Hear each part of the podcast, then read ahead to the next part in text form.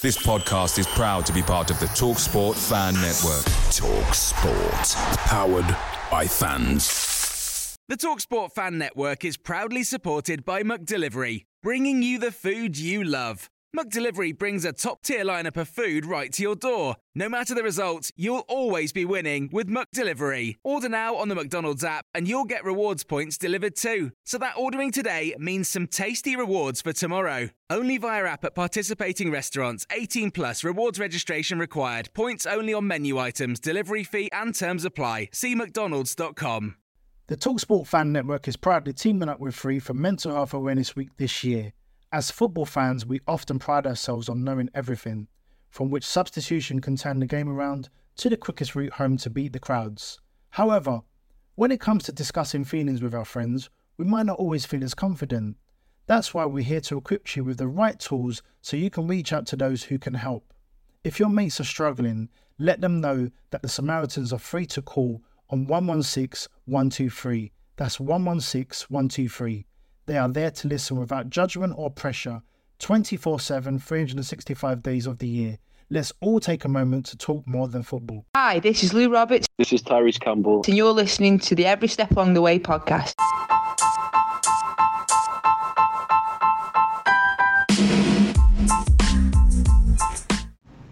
Hello, everybody, and welcome back to the third and final championship preview for the upcoming season. So, we've been through a massive 15 clubs so far.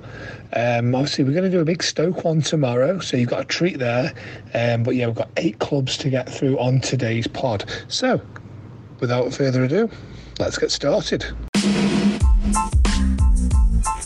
So Sunderland are where we're going to kick off this uh, this podcast, and after the upheaval of losing Alex Neil, they actually managed to get some real momentum going under Tony Mowbray and finished sixth last season before losing to Luton in the playoffs. Got a very young squad, um, by design, I think, um, more than anything. But can they push for promotion once more? So let's have a look like I say, last season he finished sixth in the championship, and the manager Tony Mowbray, he was coming up now. He's got 20 years of management experience, and I think as well, you know, he's done wonders there since picking up the reins from Alex Neil. The foundations, you know, laid by the, the Stoke manager. So yeah, let's uh, let's see what transfer activity he's been doing. So six players have come in now, interestingly, only Bradley Dack, who's 29, he's, he's the only one over 20 who they've signed this summer. So, You've got Nectario Triantis from Central Coast Mariners. I mean, you must love me trying to do all these pronunciations. You know, these players I've never, never really heard of. Uh, I've not had a chance to sort of, you know, get a full thing of how you pronounce them. So yeah, I hope, I'm giving you a good laugh. uh, but yeah, uh, Triantis is yeah, he's a centre back from Central Coast Mariners. But three hundred thousand pounds for him. It's also lovely to actually see a transfer fee and not just undisclosed um, which seems to be the order of the day these days. Uh, Jobe Bellingham, now he is undisclosed, centre midfielder coming in from Birmingham. Luis Semedo, striker from Benfica, undisclosed. Jenson Seelt, a centre back from PSV, undisclosed. Elijah Mayenda, a striker from Sochaux in France, he's undisclosed. And then the aforementioned Bradley Dack, obviously we know attacking midfielder from Blackburn, he picked up on a free. 17 players have left uh, the Stadium of Light. So there's been nine youngsters released as well as Alex Bain, Joe Anderson have also left on loan, whilst first teamers Bailey Wright, Ethan Carchosa, Thomas Scott, Harrison Sohna, Carl Winchester, and Leon Duca were all released at the end of last season. So interesting. Like I say, I wonder where the fans are thinking they're going to be this season. Well, let's try and find out with our uh, Sunderland supporting friend here. I think in terms of the summer for Sunderland, it's been actually quite refreshing. We've done quite a bit of business early. We haven't really lost any of our key players, excluding loans. And I think compared to obviously last season when we were a promoted side, still sort of assembling who might be good enough for the championship, who might not be, I think the real benefit we have this season is that the guys we have have got one season of experience at this level under the belt. And then obviously, in terms of the guys we've brought in, most of them have been brought in before the start of pre-season, so they've had time to obviously get used to their new teammates, settle in the area, you know, things with the language barriers. It always helps, I think, even getting that month in ahead rather than coming in on deadline day or the last week and playing catch up. So I think Sunderland fans are going into the season pretty happy. Um, obviously, still work to be done, but a good, good start in the window so far. So, in terms of incomings, everyone's really a bit of an enigma. So, most of the guys that we've signed, excluding Bradley Dack, who obviously more recent, that one's obviously a Tony Mowbray signing that he's asked for. Um, the rest of them, we've signed a centre back from the A League, who no one had really heard of in his early 20s. Jobe Bellingham, of course. Everyone knows who Jude Bellingham is, not so many with Jobe big question mark over him. How good can he be? He's obviously not going to be as good as his brother, but if he can be a fraction of that, I'm sure he'll be a great success at Sunderland. A lot of people are sort of wondering whether he'll be more of a box to box, of a 10, and just wondering really how good he can be. The big sort of signing that we made, who I'm really hopeful for, um, is a player called Hemir, a striker, a young forward we've signed from Benfica. I watched him in pre-season on Saturday at home against Mallorca and was very impressed with the way you know he dominated in the air. He had a great sort of presence. I think he was bullying defenders at La Liga level and for the first time I'd seen him in person, I think he looks really impressive. So I think he'll be our key one to watch. And in terms of outgoings, as things stand, obviously there's been reported interest in Jack Clarke, but we haven't really lost anyone who we'd be sad to lose. I think if one of Clarke, Patrick Roberts were to go, I'd obviously be quite upset. Um, Ross Stewart, it's a bit of a weird one because we've been playing for so long without him. So if he does go, we sort of played for quite a while without him anyway. If he stays, we've got an excellent forward if he does recover fully from that Achilles injury. But I think the main transfer that I would like to see is just that Amad replacement. I'm not really sure that Bradley Dack is going to be on that same level. So if we can maybe dip into the loan market and look to replace Amad, a player of that sort of caliber, I think that'll determine where I think we'll finish. But lastly, in terms of where I think we will finish, right now, as things stand, when I'm not really sure just how good a lot of the players we've brought in are, given that no Sunderland fans have really seen them play before, excluding Bellingham and Dack. I think my gut feeling right now would be in the mix of a playoff spot. I don't want to be sure that we'll make it because we've seen how tight it was last year. If we do get another loan player with the equivalent ability of Amad, I think we'll definitely be up there. But as things stand right now, I think we'll just be competing in the mix to get one of those spots again. Oh, brilliantly. Thank you for that. Yeah, for me, did fantastically well to finish top six last season and the return to the championship. Young and vibrant side could get better as the season goes on and gains even more experience. My concern, though, Danny Batth, if the goalkeepers and the defenders, he is the only one who is older than 23. If he gets injured or is out for a period of time, loses form, whatever, they could be left a bit leaderless at the back, and that could hinder the progress for me. Swansea City next, and a great late run saw them land a top 10 spot last season. Uh, but manager Russell Martin then left for Southampton during the summer. Michael Duff's come in though. He's done a great job at Barnsley. Um, can he continue the work that Martin did and push them towards the top six? So, like we said, last season they did nail 10th place right at the death. Uh, the manager Duff, he's his first championship level job uh, he did a great job at Barnes, as I mentioned. He's one of seven new summer managers coming into the league, so it'll be interesting how that goes. Uh, there's been a, quite a lot of movement as well. So incomings has been five. So Josh McG- Josh Ginnelly's come in from uh, Hearts. He's a left winger. Josh Key, a right back, come from Exeter. Got Michel Kuhajic, Kuhajovic, a striker from Troyes. See, I can get that one. Uh, Carl Rushworth, a goalkeeper from Brighton, he's coming on loan. And then this Jerry Yates striker from Blackpool, who know he does know this league. He had a good campaign last time. Now, there's been 15 currently uh, exits from Swansea. So seven youngsters have left. Plus Rusenda, Sondergaard, Dan Williams, Kyle Joseph, um, and Moya Whittaker have all left as well as Michael Obafemi, who's gone Burnley, Joel Latibeaudiere, who's gone to Coventry, and Ryan Manning, he's a big loss, he's gone to Southampton. Uh, they've all exited the club, while Joel Piroe is expected to leave before the end of the window. He's only got 12 months left on his deal. Um, let's let's see uh, what, what the uh, how the feeling is down in South Wales. Hello, it's Luke from Swanscast. Thanks for having me back on your podcast. Really happy to be here, and I'm going to just tell you a little bit about what's happened at Swansea over the summer so you're up to speed going into the new season. Now, the biggest change to talk about is the change of manager that some of you might be aware of, and that's Russell Martin. He's left, he's gone to Southampton, um, and we've actually managed to get Michael Duff in from Barnsley. He took them to the playoff final last year, so quite excited really to see where this new chapter can take us. Um, a lot of people are crediting it as maybe a step up from Russell Martin. Obviously, it's difficult to sort of say that when you've just lost your manager, and only time will tell to see what he can do with the squad. Martin had his flaws in terms of probably mainly the defence and sometimes passing for passing's sake. So the new style of play under Duff, I'm expecting to be a little bit more direct. We'll definitely play, be playing with two up top and a more of an attacking midfielder in behind. And I think he's looking to bring in a little bit more pace into the team. And there'll be a really high intensity pressing style, I think, from kick-off.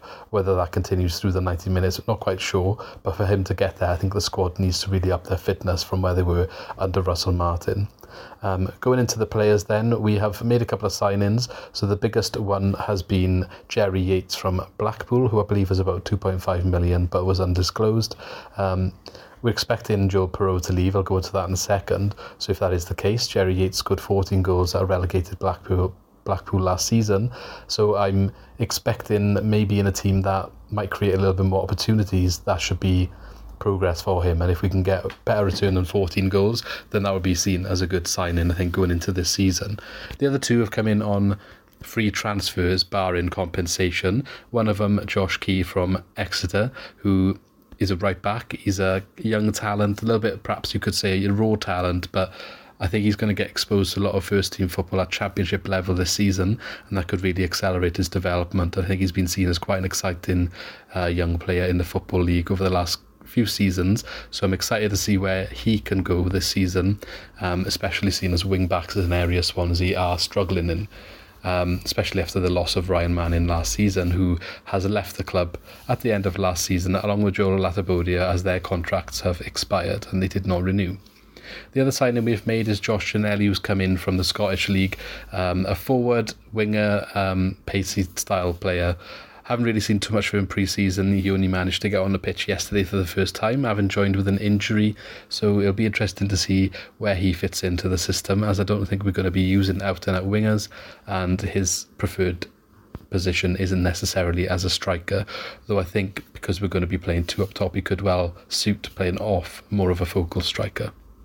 Players to watch out for then, Joel Piroe is the obvious one. If he does stay, we're expecting him to leave. There's not been any concrete bids yet, but he's in the last year of his deal. If we don't cash in now, it might be too late. And he scored 20 goals in back to back seasons, so you'd imagine his value is not going to be going up anytime soon if he runs his contract down, and that would be a lot of money to lose out on unless we get promoted, which is the only way he will extend his stay at Swansea. Um, and I think I have to say Matt Grimes. Otherwise, he's the guy in the middle of the pitch that everything runs through. Has to for a number of years. He's been the focal point of our team, and when he's ticking, Swansea ticking, and basically he gets us playing well if he's uh, allowed and afforded the space. So keep an eye out for him. Not always the one that gets the headlines, but he's definitely the one that puts the hard work in the middle of the pitch. And he is the captain, so he leads by example. Thanks for having me on, and I look forward to the season ahead. And good luck for your season, guys. Oh, bro, thank you for that. Yeah, for me, Duff's got a big job on his hands. I know he's done well so far his management career. I think this is a big step up, though. He's probably going to be hoping for a Piroe exit, as good as Joel Piroe is, because he's only got 12 months left on his deal. I think he'll want that money. I think he needs that money so he can go and beef out this squad and replace, you know, Ryan Manning, Joe Lafferty, You know, the big losses, and I don't think they've quite replaced them. For me, unfortunately for Swansea, I think lower mid table could be the best they've got to offer this season, and then they've got to rebuild ready to go again. So Plymouth Argyle now, so champions of League One last term.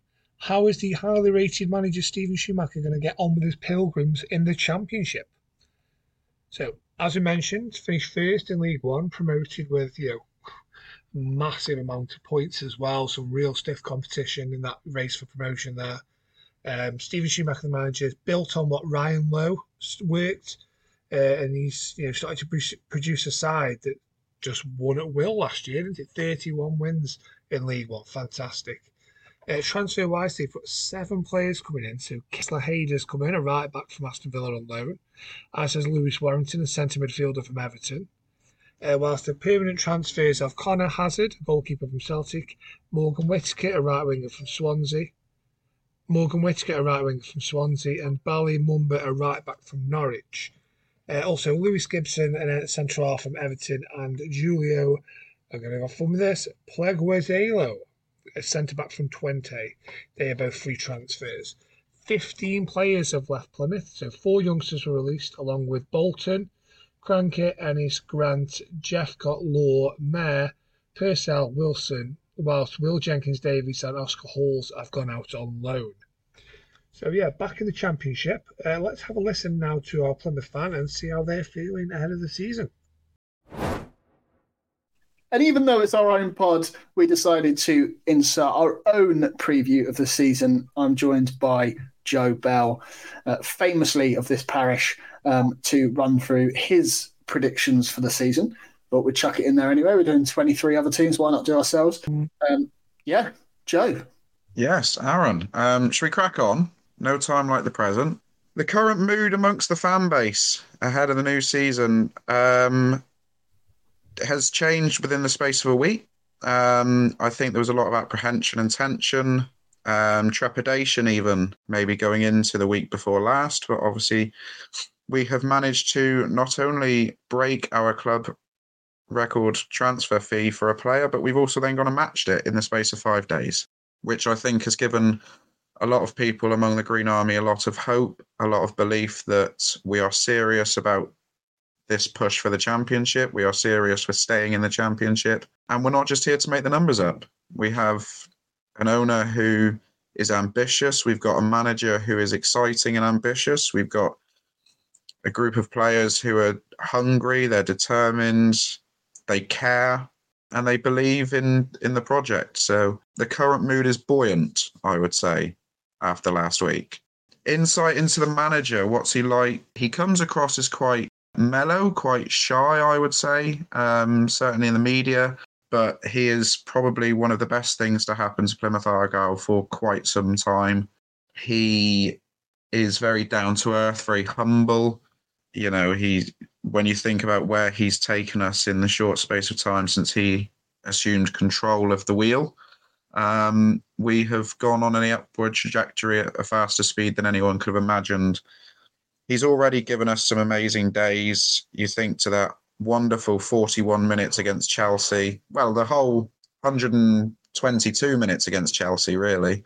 Um, but that first 41 minutes was something I'll never forget. You think of the the amazing push for the playoffs that year.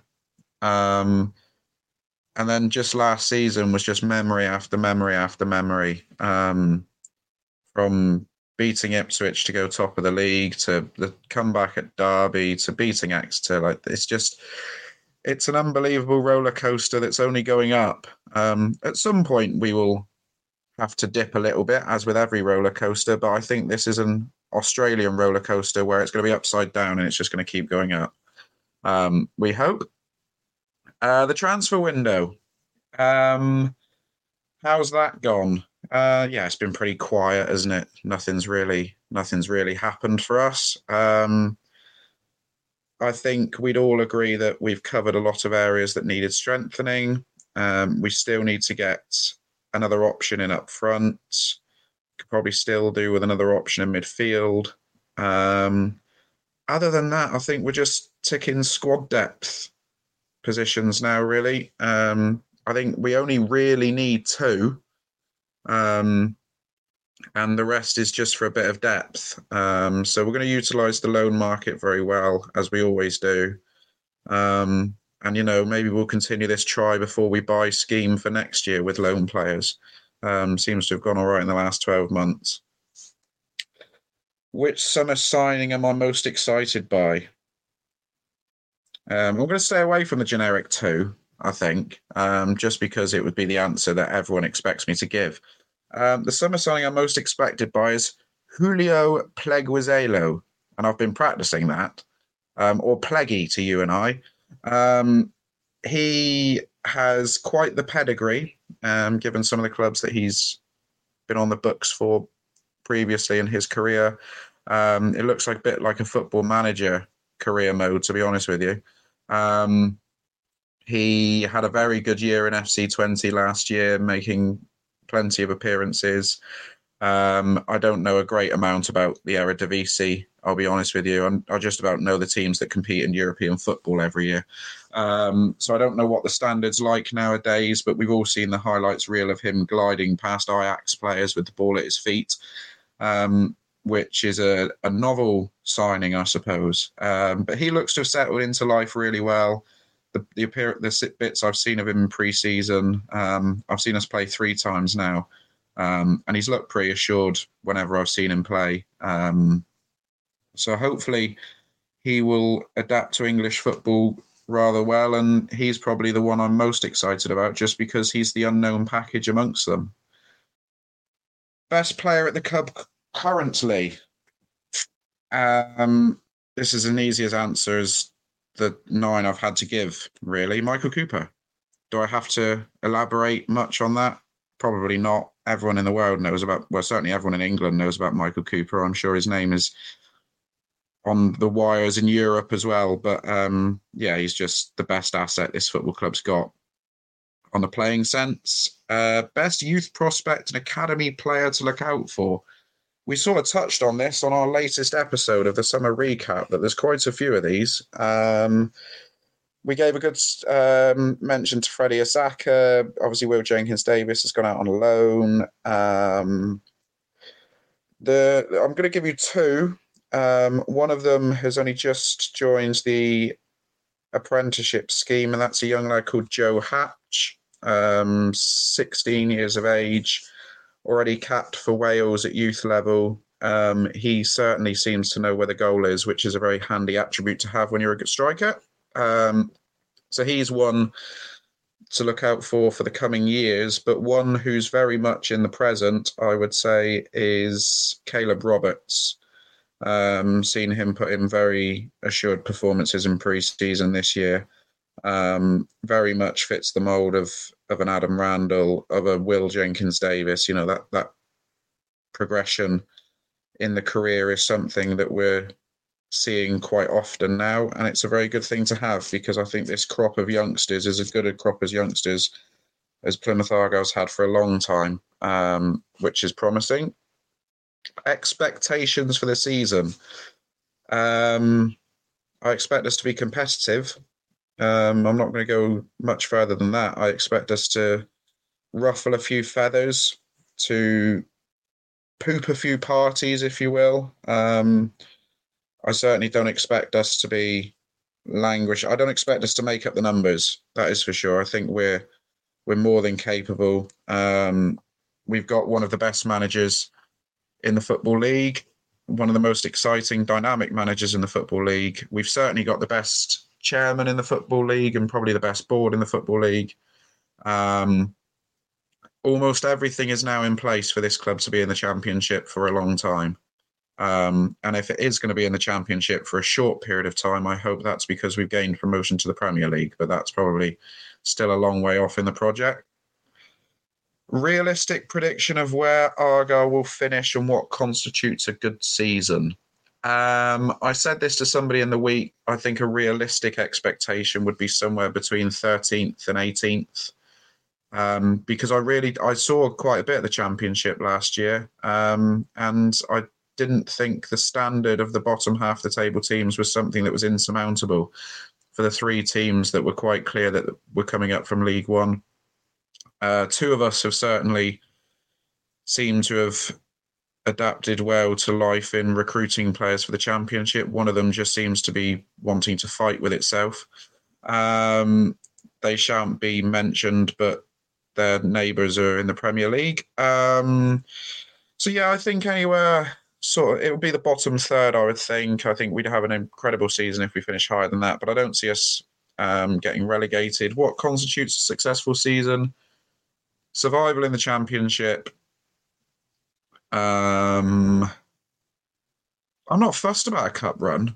I don't know. I don't actually know what the Green Army's thoughts on this are, but I'm not really fussed about a cup run because the 46 championship games are are the bread and butter. So for once, I'd probably sacrifice a an FA Cup run um, if it ensured Championship football next season. Um, as much as I'd love a Championship Cup run, given we're straight into the third round and straight against the big boys, you never know who you're going to get. But um, I'd probably sacrifice all that to stay up. Um, and we never have a cup run in the League Cup, and we're playing Leyton Orient again, so we know no, we've seen this play before. We know how it plays out. Um, and last but not least, how do you predict Argyle to get on in their first season? Well, I've just said it really. Um, I I don't expect us to make up the numbers. I think there are clubs in the division who are far worse off than us. Um, we're in a much better shape than a lot of clubs in the championship. I think. Um, so yeah, I expect us to be competitive. I think we will shock a few people. Um, you know, I'm not going to sit here and say we're going to do a Luton or anything like that, but um, but why not? Why can't we dream that we'll have a successful season? Um, and we will almost definitely finish above Preston North End, um, which is the most important part of it all. So, um, yes, I think we'll be competitive. I think we'll stay up. I think we'll have a bloody good run at it. And I can guarantee that home park every week is going to be bouncing. We're going to average a huge away following every week. And let's roll up our sleeves and take it to these big boys in the championship and see where we end up. That was Joe Bell of the Green and White podcast brought to you by Argyle Life. You can find them on all major podcast platforms and on Twitter at Argyle Life 1886. Oh, brilliant. Cheers for that. Yeah, 31 League One wins last season, uh, pushed into promotion. But for me, I think a lack of a real goal scorer uh, may cause them more issues this campaign. Picture the scene. All of your mates around, you've got your McNugget share boxes ready to go. Partner this with your team playing champagne football. Perfect. Order McDelivery now on the McDonald's app. There's nothing quite like a McDelivery. At participating restaurants, 18 plus serving times, delivery fee, and terms apply. See McDonald's.com. The Talksport Fan Network is proudly teaming up with Free for Mental Health Awareness Week this year. As football fans, we often pride ourselves on knowing everything from which substitution can turn the game around to the quickest route home to beat the crowds. However, when it comes to discussing feelings with our friends, we might not always feel as confident. That's why we're here to equip you with the right tools so you can reach out to those who can help. If your mates are struggling, let them know that the Samaritans are free to call on 116 123. That's 116 123. They are there to listen without judgment or pressure 24 7, 365 days of the year. Let's all take a moment to talk more than football. Yeah, Watford now is never dull as it's down at Vicarage Road with the Pozzo family in charge. Uh, so yeah, let's see. Are the Hornets are they looking what are they looking at this campaign? A good one or another one where they're sort of slipping away from the top end of this league? So last season they finished eleventh. Um, so yeah, manager Valérien Ismaël, he's the new man in charge. We don't know for how long, do we? With this being Watford, obviously he's the ex West Brom boss. Um, yeah, so he's, he's know, managed to bring in six players this summer. So he's got Matthew Martin, the left uh, left wing from Udinese. Surprise, surprise. Jamal Lewis, a left back from Newcastle. They both come in on loan. And then we've got some couple of free transfers in Jake Livermore from West Brom, centre mid, and Rhys Healey, a centre forward from Toulouse. And then they've also got a couple of players they've you know, paid the small fees for. George Kabetza, a centre forward from Cartagena, and Tom Ince, who obviously, as we know quite well, round here, a right winger from Reading. Uh, 29 players, though, have left Vicarage Road, so it's a mass clear out. 17 youngsters were given the uh, the old this summer, along with Almanza, Ashley Fletcher, and Joe Ferreira, leaving on loan, whilst Aguilo, Asabalonga, Bacuna, Cathcart, Cleverley, Gosling, Kabasele, Ismail Sarr, and João Pedro. So they will all leave various size holes in that first team squad. Only some big, big hitters in there. Uh, Watford really having a good clear out. Um, yeah, that's sort of real big summer there. So let's check in at Watford and just see what the fans' theory and their thoughts are right now. Hello, this is Mike from the Watford podcast from the Rookery End. Looking forward to the 2023 uh, 24 season. Well, I say looking forward. I don't think many of us are, to be honest. Last year was a pretty chastening experience. They still had a relatively decent side. Ismaila Sarr was still there, João Pedro was still there, had some decent loanees. Uh, but three managers weren't able to get Watford to click. Um, and the majority of that side has now gone. Um, the last manager that was there, Chris Wilder, has gone. Valérien Ismaël has taken over. Um, and pretty much all the star players, uh, mentioned João Pedro, he's gone to Brighton and is already looking good there. Ismaila Sarr has gone to Marseille in France. Keinan Davis, Hamza Choudhury. So all the key players who were, were performing for Watford last year have, have gone. There's been a real clearing of the decks and not much coming back in the other way. Tom Ince has come in from uh, relegated Reading, but it sounds like he's injured for the start of the season. Um, Rhys Healey's come in, the striker. Um, he was most recently at Toulouse, where he scored 37 in 69. But obviously, the French league and the, and the English league are, are very different. He's probably uh, no stranger to to EFL fans. He's played for, for Cardiff, for Colchester, for Newport, for Torquay, for MK Dons. And yes, he scored goals, but um, when you're talking about the, the players of the calibre uh, like Ismaila Sarr and João Pedro that Watford have lost, is he a sort of replacement that's filling people with uh, joy, excitement, and optimism? Um, and the answer probably is no, um, I think there was an acceptance amongst Watford fans that this was going to have to be a recalibration, a reset.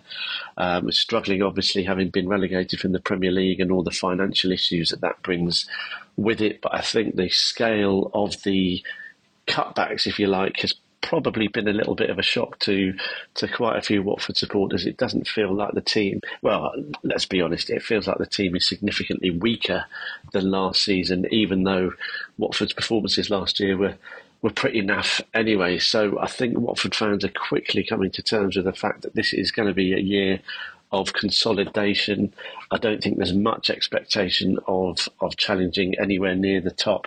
Um, and for most, I think we would probably now take a calm season, um, hopefully not relegation threatened. Hopefully, we can keep the same manager. I think that's the one bright spot uh, bright spot or, or bit of hope for, for Watford supporters is that Valérien Ismaël seems like the kind of guy who has a, a clear way of playing, so the players will at least know what there's expected of them. Last year, it just felt like they were just a ragtag and bobtail collection of players chucked out on the pitch uh, with the vague expectation that they were good enough to to win games without really having to um, to stick to any tactics. Whereas this year, uh, Valérien Ismaël obviously has his um, his way of playing, and I think there's at least hope amongst Watford supporters that there'll be a clear, defined style of play, even if the personnel isn't that um, inspiring, shall we say. There's still time left, of course, in the transfer window, so that could all change. And uh, with Gino Pozzo at the helm, it does tend to be uh, last minute when it comes to uh, when it comes to signings.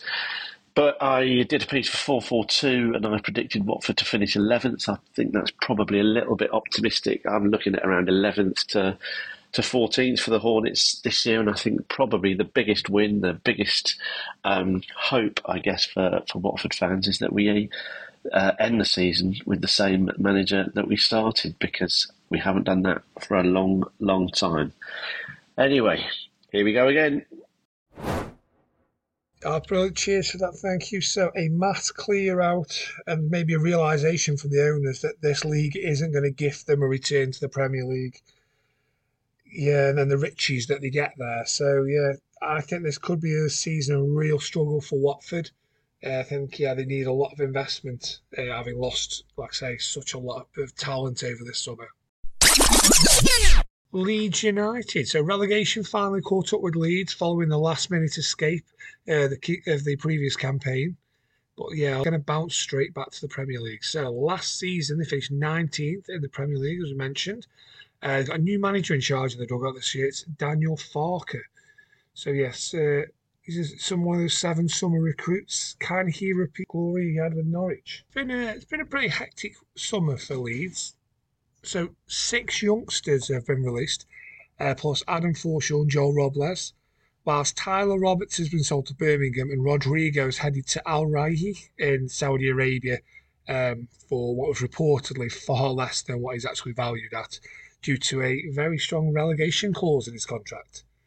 Uh, Robin Koch, Diego Llorente, Brandon Harrison, Kristensen, Marc Roca, and Wöber have all left on loan this summer as well. So it's a lot of players. I mean, we that sounds quite familiar, doesn't it, Stoke fans, to to when we got relegated and you know, we had to send out a load of players on loan because we couldn't get rid of them full time.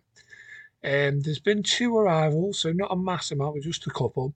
So Ethan Ampadu, centre back from Chelsea, Welsh international there, and Karl Darlow, a rejected Bournemouth to sign from Newcastle. Uh, yeah, there's a goalkeeper brought through the door there. So let's check in uh, with our lead supporting friend here and let's see how the feeling is up in Yorkshire. Hi, this is Carl. I'm a Leeds fan. I am from the Totally Levy and Football Podcast. Um, I'll talk to you about the upcoming season for Leeds, how I've been reviewing. I think, in a way, we have been. Um, it's been a was a bit of a mix, bit of mixed summer because of what happened at the end of the last season in the Premier League. We got relegated, and there was question about the ownership, and we knew there was going to be some changes. It was going to take a bit of time um, to get the 49ers investment in with Prag Math as the new chairman in, and you know get rid of Victor Ortega and uh, Andrea Radrizzani, both owner and fo- uh, owner and the director of football, who probably cost how the team, you know, very much, you know, how they performed last season with the transfers and and you know bringing in four different managers. It's it was a huge mess and. I think one big thing is coming in into the 49ers. You know, I've got a lot of money. We've got people behind it, you know, such as sports stars such as Russell Westbrook and also Jordan Spieth. Uh, also Frank Lowry from the Westfield Group, who is who is a who's also multi-billionaire as well. Um, it's huge for the club. It's huge what we needed to do to try to make a lot of changes. And I think you know, with Mosa, you know, our mood this summer has been has been good. It's been a, lot, a little bit more confident compared to last season, where you know we didn't spend the money wisely after selling Kalvin Phillips and Raphinha um, last season. It was quite tough with that one. I, I thought, you know, this summer, you know, getting Ethan and, pa- and Pandu, Ethan, you know, getting some good signings even Ampamadu and also Cal Dowlow as well. Um, they're good signings at the moment. We need to get some more. I think keeping Charlie Cresswell on a long term new contract is very vital for us. And you know, signing yesterday, and he's going to be probably a first team, you know, first team, you know, first choice centre back along with, along with Liam Cooper. I think the question was was always the outgoings, the players that were brought in last season who just didn't want to commit to play to, to try being a championship this season with us, such as uh, Kristensen, uh, Harrison, and you could count Robert in as well. The way how he dealt with it, he was thought he was going to stay. Um, but listen, it's what you have to do. We have to do. We have to look at the youngsters that we got in our academy. We've got some very good youngsters in the academy, such as Archie Gray and Darko Gyabi, who's really done well, who's really done well in the academy since he joined from Man City in a swap deal with Kalvin Phillips. I think, you know, under Caldalo, under sorry, under Daniel Farke, Daniel Farke, I think it was the right man who needed experience in the championship. Um, you know, let's see how it goes. We, we, we are behind him. I think there's a lot of mood better now compared to last season. It was very toxic between the Leeds fans, and it was really tough. And I thought to myself, we need someone that can that can get brings all together. I think Daniel Farke is the right man for the job as well. Uh, I think where Leeds will finish, I think it's between the top two in the playoff now. That is what we need to do. It's the top two in, in the in the playoffs. Top top two is my maximum expectation. The playoffs is my minimum expectation. So I expect us to do well as well. I really do. I really do. So I hope Leeds will have a good good season as well, and we hopefully continue our chance, you know, to get back promotion the first time asking. Brilliant. Cheers for that, mate. So yeah, for me, I, I, still feel there are a lot of sales to come out of the road, um, and it's how they recruit following them. I think that's going to determine how the next nine months will go. Uh, for me, I expect you know Jack Harrison, um, Gnonto, Dan James, Meslier. I think all of them are going to leave. You know, during the course of August. Southampton, yes, so rock bottom and deservedly so with the Premier League last season, but they do have proven Championship players in the squad. Question, I suppose, is are they hungry enough to want to bounce back, having already tasted the top flight?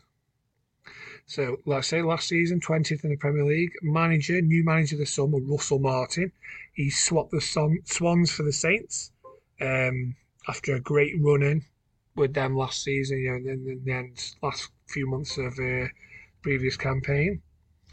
So three signings have come through the door. So we've got Derek Abu, centre back from Chelsea, Ryan Manning, you know, left back from Swansea.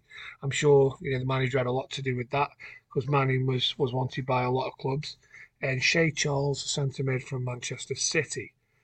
On the other hand, 22 players have left the club. So Wright, Lawrence, and Liss have all gone out on loan, whilst Willie Caballero retired. Caleb Watts, Mohamed Elyounoussi, and Theo Walcott were among 12 players released, uh, whilst Dan N'Lundulu, Kegish Chalk, uh, Mislav Orsic, Ibrahima Diallo, and Mohamed Salisu have all been sold. And the interest is still high in Romeo Lavia, James Ward Prowse, and Nathan Tella, so the sales may not have ended yet. Um, we didn't actually have any audio, unfortunately, from Southampton, so we're going to move straight into what I feel it's just. I think they've got a new highly rated manager. Um, much depends for me on who leaves. For example, if James Ward-Prowse sticks around, then they could win this league for sure.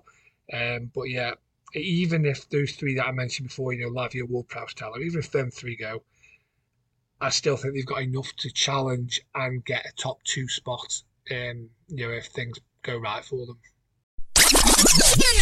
Ipswich Town, so they ripped up League One, didn't they, in the second half of last season, seemingly just scoring fun. Yeah, scoring at will. Uh, can they repeat that potency in the Championship, though? So, yeah, second in League One last season. Manager Kieran McKenna, so very highly rated young coach. Uh, he's come in and he plays quite expansive football, quite open, and especially at home, they were just, you know, scoring fours, fives, sixes, just fantastic last season. Really were. Um, they've added to the squad over the summer. So Omari Hutchinson, an attacking midfielder, is coming on loan from Chelsea. They've signed Jack Taylor, a centre mid from Peterborough. Uh, uh Jerry Slicker, a goalkeeper, is coming from Man City, and George Hirst has returned to, Ipswich, having been there last year. He's centre forward from Leicester. Meanwhile, 21 players have exited Portman Road, so seven youngsters were released this summer, whilst two more have gone out on loan. Then it's Nalabe, Ahadmi, El Mizouni, and Kamara have also left the club on loan. But first teamers Rekeem Harper, Fraser Alexander, Albianis, Joel Coleman, uh, Matt Penney, Joe Pickett, Kane Vincent, Young, and the experienced Richard Keogh have all been released this summer. Ipswich was another one where we didn't really have any audio for them, unfortunately. Um, so yeah, just my summary there. I think they're quite highly fancied by quite a lot of people who put them real high up in the table. Don't think I've seen anyone have them struggling. Uh, probably the way they got promotion is the you know the thought process behind that. Um, they were so free scoring in the in getting that promotion. If they can mirror that in the second tier, then Portman Road, you know, Portman Road is going to be a real place best avoided by opposition. It's going to be a real fortress for them. The crowd are going to get behind them because they played such you know attractive football. Um, survival should be attainable for me. I think I don't think they're going to go as high as other people do. I think mid-table is going to be you know and where they'll probably end up. Preston North End final club now in this preview. We're nearly there, 23rd and final club. Um, a club who quietly go ahead and punch above their financial input season after season. So, can they continue to do that again this campaign? Last season, they finished 12th. Great achievement, I think, because you know they don't get, um, they haven't got a sugar daddy, they haven't got somebody you know piles money into them. That they've done really well, you know, finishing the top half manager Ryan Lowe. He's another good young manager. He came from Plymouth a couple of years ago. Uh, there, his team were playing open, attractive football. I think he came to Preston, realised that he couldn't, or that wasn't the best way to go about it there, and he's adapted. um, for a more pragmatic approach, and it's working for Preston. And I think that shows a good manager there that he's adapted. Um, Ten players have left, so seven youngsters have left the club. Uh, plus, Matt uh, Olosunde was released. And then Daniel Johnson rejected a new deal to join Stoke, and Josh Onomah also rejected new terms at Deepdale. Uh, he's currently a free agent, but obviously he's on trial with Stoke as well. Uh, five incomings at Deepdale. So Callum Ramsay, right back from Liverpool's joined on loan. Uh, Duane Holmes, an attacking midfielder, has joined from Huddersfield. A couple of strikers. So Will Keane's joined from Wigan and Layton Stewart's joined from Liverpool. Whilst Mads Jensen, an attacking midfielder, has come in from Odense another season of mid-table obscurity should rightfully be deemed a success for the Lily Whites for me. Um, I think they've got a nice blend of youth and experience. And Ryan Lowe's doing the best with what he's got available to him and putting a decent squad together you know, within his budget. And I think that should see them safe and hopefully uh, for them another mid-table finish. So that's it. 23 clubs in the Championship have all been previewed for you. There's only one club missing, though, isn't there? Our very own Stoke City. So, yeah, join us tomorrow and we will have a bumper Stoke City preview for you with some very special guests as well. So, until then. The Talksport Fan Network is proudly teaming up with Free for Mental Health Awareness Week this year. As football fans, we often pride ourselves on knowing everything, from which substitution can turn the game around to the quickest route home to beat the crowds. However, when it comes to discussing feelings with our friends, we might not always feel as confident. That's why we're here to equip you with the right tools so you can reach out to those who can help. If your mates are struggling, let them know that the Samaritans are free to call on 116 123. That's 116 123. They are there to listen without judgment or pressure 24 7, 365 days of the year. Let's all take a moment to talk more than football. Away days are great, but there's nothing quite like playing at home. The same goes for McDonald's. Maximize your home ground advantage with McDelivery. Order now on the McDonald's app. At participating restaurants, 18 plus serving times, delivery fee, and terms apply. See McDonald's.com. This podcast is proud to be part of the TalkSport Fan Network. TalkSport. Powered by fans.